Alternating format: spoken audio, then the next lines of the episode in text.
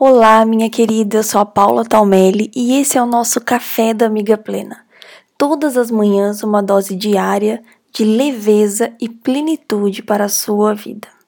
Hoje quero conversar com você sobre um fato, fazer você refletir que, na verdade, os pensamentos não são fatos, mas se você alimentá-los, eles com certeza podem se tornar realidade.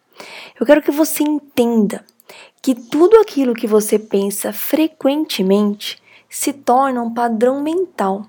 E isso tem o poder de definir a sua realidade. Por quê? Porque uma boa parte das nossas atitudes, das nossas decisões, não são decisões puras em si. 40% das nossas atitudes, alguns psicólogos, alguns estudos defendem que vem dos nossos hábitos.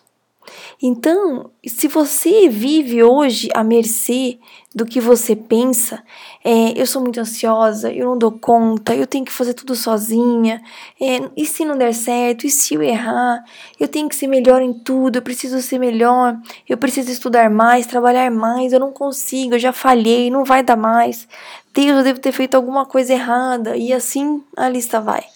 Quanto mais você alimentar esses pensamentos, mais longe da plenitude de Deus você estará. Eu mudei tanto esses pensamentos que hoje isso se tornou minha missão de vida. E hoje eu consigo ajudar você a vencer a ansiedade. E eu quero que então você comece a refletir sobre que pensamentos você tem alimentado. Que sons a sua mente tem escutado. Traga a memória aí agora.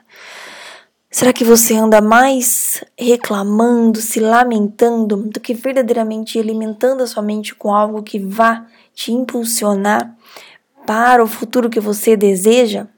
Nós já falamos aqui que o nosso futuro, o nosso destino é construído com base nas nossas decisões, mas você precisa decidir isso. Senão, você estará sempre à mercê das condições e dos seus pensamentos. Então faça uma lista agora de todos os pensamentos que você acredita que estejam te atrapalhando.